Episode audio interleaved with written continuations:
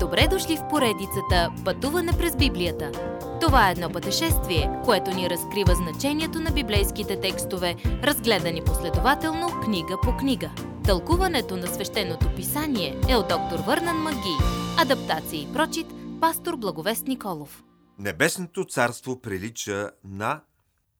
Ако Евангелието от Матей е отворена врата и за Стария и за Новия Завет, то Матей 13 глава е ключът – Исус представя седем мистериозни притчи, за да ни разкаже за идващото царство.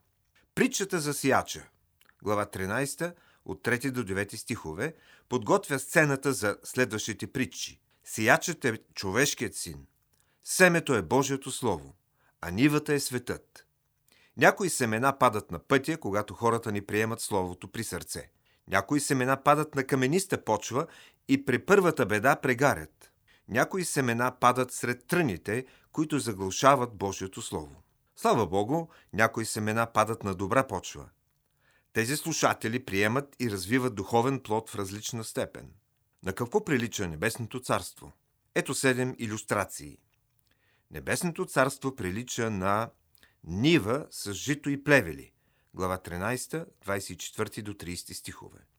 Сатана посява плевели, лъжеучения, при житото. Господ казва, не се опитвайте да извадите плевелите, оставете ги да растат заедно и при жътвата сърпът му ще отдели плевелите от житото. Небесното царство прилича на синапово зърно. Глава 13, стихове 31 и 32. Най-малкото от всички семена няма да порасне в мощен дъб, но ще стане достатъчно голямо птиците да се подслонят под клоните му. Такъв е външният растеж на Божието царство, където се приема благовестието. Небесното царство прилича на квас. Глава 13, стих 33. Но не спира там. Казва се, който една жена взе и замеси в три мери брашно. В брашното, Божието Слово, квасът се надига невидимо и безшумно. Небесното царство прилича на съкровище, скрито в нива – глава 13, стих 44. Съкровището е Израел, скрит в нивата, светът.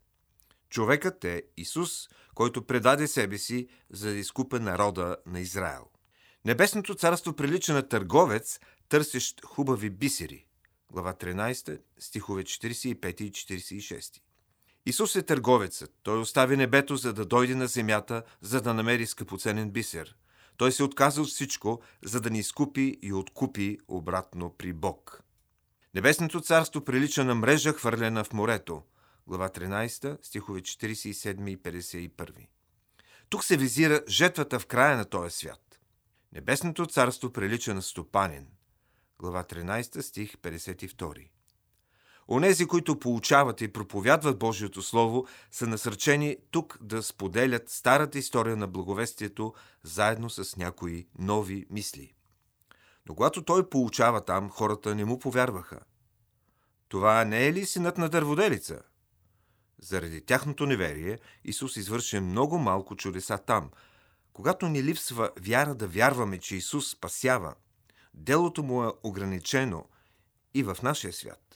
Трябва да вярваме, че Той ще действа в обществото ни, в църквата ни, в семействата ни и в живота ни. Следващият път. Събитията в живота на Исус се забързват.